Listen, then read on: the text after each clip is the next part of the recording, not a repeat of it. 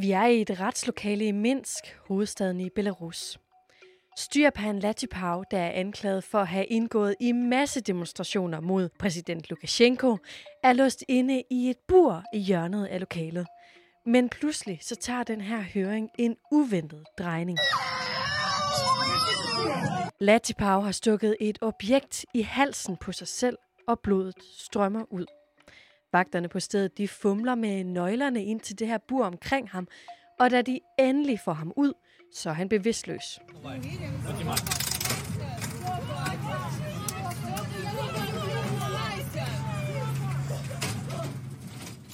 Ifølge Latupau selv, så reagerede han på en trussel om, at hvis han ikke kendte sig skyldig i sine protester mod præsidenten, ja, så vil han blive smidt i en celle med hardcore kriminelle, og også hans familie ville ryge bag trammer. Det her selvmordsforsøg i retssalen er blevet et billede på en belarusisk klapjagt. For måske så er der noget om snakken, når præsident Alexander Lukashenko han bliver kaldt for Europas sidste diktator. I hvert fald så forsøger han lige nu at fjerne al kritik og modstand fra overfladen. Det gør han ved at lukke landegrænserne og smide kritikerne i fængsel, hvor de lever under kummerlige forhold. Han har sågar kapret et fly, som blev tvunget til at nødlande, så en af passagererne, en kritiker, han kunne blive sat for en domstol. I dagens udsyn der går vi tæt på Lukashenkos metoder og spørger, om der overhovedet er nogen fremtid for de her personer, som længe har drømt om et systemskifte i Belarus. Det her er Udsyn med Sofie Ørts. Det vi har set de sidste uger i Hvide Rusland, det er, øhm, at styret er begyndt at, at slå hårdere ned på, og de er begyndt at, at intensivere jagten på øh, aktivister og folk, der har været, været aktive i, i demonstrationerne imod Lukashenko. Her der er det Emil Filtenborg, som er dansk journalist bosat i Ukraine. Og en af de aktivister, som han taler om her, og som du med garanti har hørt mest om, han blev altså kabret fra et Ryanair-fly i slutningen af maj. Ham vender vi tilbage til lidt senere i det her program. Først Emil Filtenborg. Der har været ret store protester i Belarus siden valget i august. Hvorfor er situationen så pludselig eskaleret nu? Grunden til, at det, det kan lade sig gøre, grunden til, at det, det, det sker, det, det, det er ikke noget, altså, der, der særskilt for Hvide Rusland. Det, det er tit noget, man ser, når, når revolutioner de, de øh, slår fejl. Det, der simpelthen sker, det er, at protesterne nu er så små og, og så, så sjældne, at de ikke kræver helt vildt meget af politiet at holde styr på protesterne. Det er klart, hvis der er store protester hver dag, ligesom der var i starten, øh, så kræver det, at man har politi på gaden i, i stort antal. Det er der ikke nu, så nu har politiet tid til, til alt muligt andet. Domstolene har tid til alt muligt andet øhm, KGB, deres efterretningstjeneste, som stadigvæk hedder KGB, har tid til alt muligt andet. Og det betyder så, at nu har de overskud til at, øh, øh, at gå efter... Øh, gå efter deres øh, politiske modstandere. Øhm, så det grunden til, at, at det kan lade sig gøre nu, det er fordi, at protesterne de er, de er begyndt at dø ud. Så måske det i virkeligheden er et øh, ret snedigt træk fra Lukashenkos side, at det er nu, det sker? Ja, det er det. Øh, altså, det er en meget god hovedregel. Hvis man har tænkt sig at vælge et styre, så er det en meget god hovedregel at lade være med at stoppe, før man er færdig med det. Øh, fordi ellers så, så får de plads til øh, den her slags øh, altså, hvad skal man sige, kontraangreb.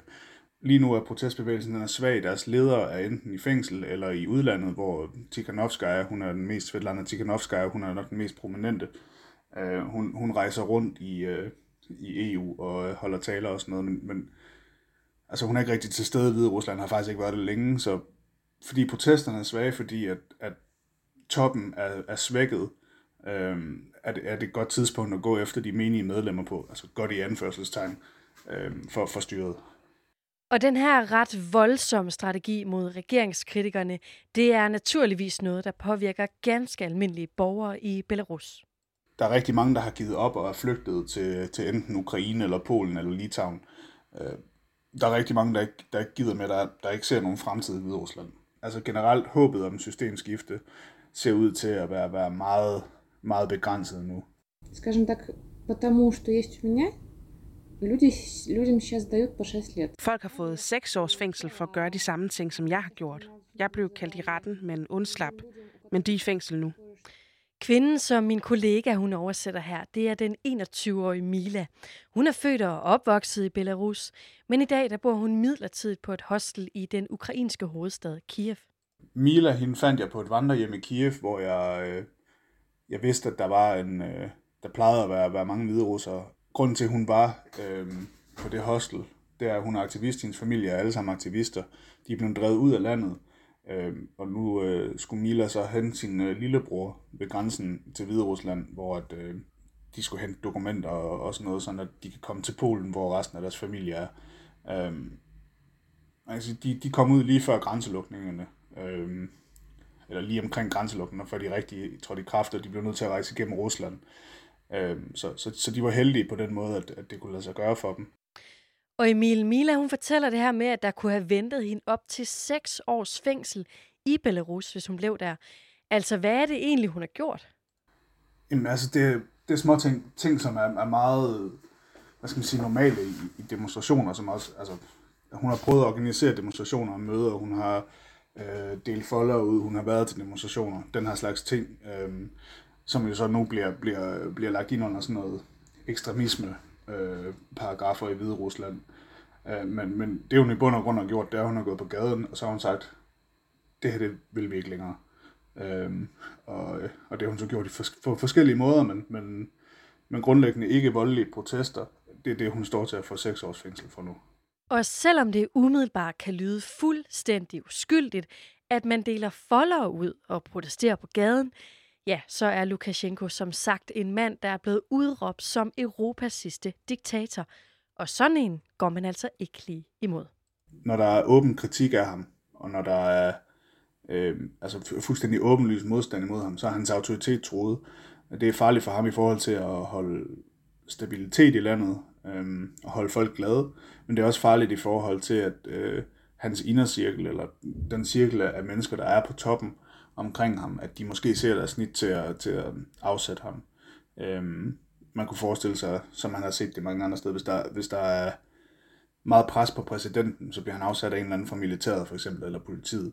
Øhm, at øh, man risikerer et som diktator, hvis det er sådan, at der, der, der er for meget kritik imod en, og hvis, hvis, det, hvis der er for meget modstand imod en, så at få slået modstand ned som diktator er fuldstændig centralt i forhold til at, at, at beholde magten. Og nu er Mila så i Ukraine, hvor hun øh, kan se det hele sådan udefra. Men hvordan har hun det egentlig med at overvære den her klapjagt, som Lukashenko han er i gang med? Hun er også modløs, ligesom mange andre. Altså, hun siger, at, at der er ikke nogen led, led, ledende figur af, af, af protestbevægelsen længere. Der er ikke nogen øh, retning. Øh, der er ikke nogen, der, der, der bakker folket op, og hun mener, at folket er blevet ladt i stikken og, og blevet overladt til sig selv. Øh, så, så hun siger, at, at folk de smutter nu. У него шизофрения. Он мстит. Понимаете, он сейчас построил э, три тюрьмы новые. И он еще будет сажать людей, пока он всех не пересажает. Lukashenko er skizofren. Han vil have hævn. Han har bygget tre nye fængsler. Han vil fængsle folk.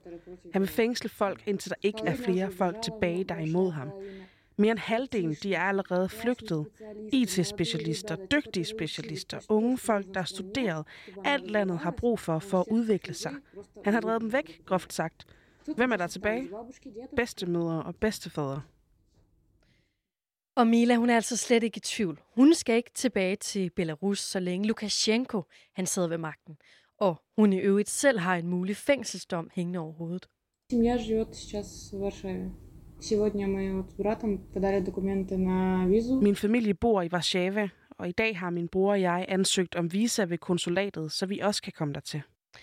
Men det er altså ikke alle, der har haft held til at undslippe Belarus i tide, ligesom Mila hun har. Ifølge menneskerettighedsorganisationen Viasna, så er der lige nu knap 500 personer, der er spadet inde som politiske fanger i Belarus. Nogle af dem er, er meget prominente øh, mennesker. Nogle af dem er menneskerettighedsforkæmpere, tidligere præsidentkandidater. Øh, nogle af dem er fuldstændig normale unge mennesker, øh, som, som har fået øh, altså absurd lange fængselsstraffe. Øhm, men, men grundlæggende så, så er de alle sammen i fængsel, fordi de har været med i protestbevægelsen. Og de kommer lige forhold, der så er i de her fængsler. Det har også fået enormt meget opmærksomhed de seneste uger. Der er det lidt forskelligt, hvilke beretninger der er. Altså, om de mere prominente ansigter, om de bliver tortureret lige så meget som, hvad skal man sige, de lavere stående aktivister, det, det er svært at sige, men, men der er i hvert fald øh, forlydende om, om meget voldsom tortur derinde. Der er forlydende om, at, at øh, fanger bliver sendt i noget, de kalder trykkammer, hvor de altså, øh, bliver sendt ind i et rum med, med kriminelle fanger, folk som er altså, taget for mm, for eksempel vold eller øh, voldtægter, den slags ting, ikke? og så, så bliver de tortureret af de andre fanger øh, inde i fængslet. Og det var faktisk lige netop det, som Latipau, altså ham, der forsøgte at begå selvmord ved at stikke sig i halsen, han blev truet med. Hvis han ikke tilstod, at han var gået imod styret, så ville han komme til at sidde blandt voldtægtsmænd. Men han er altså ikke den eneste, som vi har ansigt på i de her belarusiske fængsler.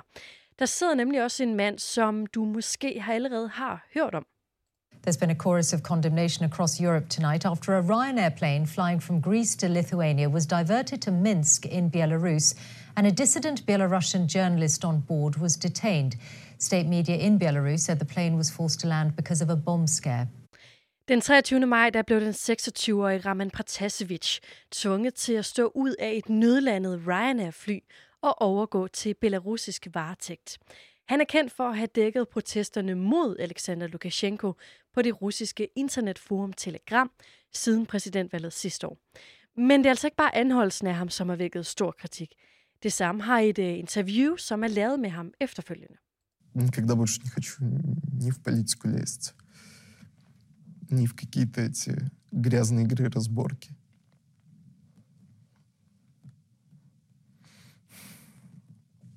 Не знаю, я просто хочу надеяться, что... Emil Filtenborg, i øh, det her klip, der siger en tydelig berørt Partasevich, at han er træt af politik, og han ønsker et normalt liv. Hvordan er det her klip blevet modtaget? Altså, dem, de, nogen har, har været sådan lidt, øh, og det skulle han ikke have gjort, han skulle ikke falde oppositionen i ryggen på den måde. Men langt størstedelen af alle reaktioner, der har været på dem, de siger, at, at han er blevet tvunget til det her, det, det er sket under tortur. Øhm, nogle mener, der er tydelige mærker på tortur, fordi han har mærker på, øh, på sin håndled, hvilket øh, nogle altså, antitortur NGO'er mener betyder, at han har været hængt op i armene. Øhm, så generelt så har reaktionerne på det her været, at, at, at det er øh, umenneskeligt at, øh, at, at, at torturere et menneske for at få ham til på, på stats-tv at sidde og indrømme, at han, øh, at, han øh, at oppositionen er betalt af udlandet, at oppositionen bare øh, gør det for penge, for eksempel, at der er splid i, i oppositionen og den slags ting. Men når man ser det her klip, så fremstår han jo som om, at han har ændret sin holdning til den her øh, belarusiske politik og, øh, og Lukashenko. Tror du, han har det? Det er der kun en, der ved, øh, og han sidder i et KGB-fængsel, og det er ham selv. Øhm, men det, der siger om Roman Petrasevic, det er, at han har været en af de absolut vigtigste skikkelser i, øh, i den hvide russiske opposition. Han har, han har været med til at starte og drive en telegramkanal, der hedder Nektar, som har været den vigtigste kilde til, øh, til informationer for mange mennesker. Det har også været der, hvor man har kaldt til demonstrationer. Han har, han har været meget, meget involveret i den her kamp, og at han skulle have arbejdet for oppositionen, øh, for så derefter at sætte sig på et fly til Vilnius, og så bliver flyet omdirigeret, og så går der en, en uge, 10 dage, og så har han ændret mening i en grad, hvor han synes, at oppositionen er øh, altså inkompetent, at øh, Lukashenko han egentlig har ret i mange af de ting, han gør. Det er bare et voldsomt holdningsskifte at skulle få ud af det blå. Det, jeg, jeg tror personligt ikke på, at han har ændret holdning. Jeg tror, det er, fordi han er blevet tvunget til at sige de ting, at han siger de ting. Øh, det er jeg ret sikker på. Her til slut, så lad os lige prøve at slutte af med at samle op på, hvad der egentlig er Lukashenkos plan for de her politiske fanger og kritikere herfra. Konkret med, med, med Protasevich, der ved vi, at han er, han er anklaget, eller han er i hvert fald på øh, KGB's liste over øh, øh, individer, som har, har deltaget i, i terrorismeaktiviteter. Øh, og, og strafferammen for det, det er i værste tilfælde dødsstraf. Øh, Øhm, så en, en mand som Petrasevic, han, hans liv det er lige nu i, øh, i domstolenes hænder, øh, som i sidste ende er i, i Lukashenkos hænder. Øh, andre aktivister, som har fået mindre, for eksempel de her, der har fået øh, ligesom Mila, hun står til, de har 6 års fængsel og 3 års fængsel øh, her der. Øh, det er ikke sikkert, der, der er yderligere planer med dem. Øh, som sådan. Altså, det kan godt være, at de bare får lov til at udstå deres straf, og så kan de gå tilbage til livet, forhåbentlig afskrækket for, for Lukashenkos øh, synspunkt. Men som, som planerne er lige nu, sådan, i den nære fremtid, så er planen at, at fange og fængsle øh, politiske modstandere. Øh, det er i hvert fald den trend, der er lige nu. Det er det, han gør lige nu.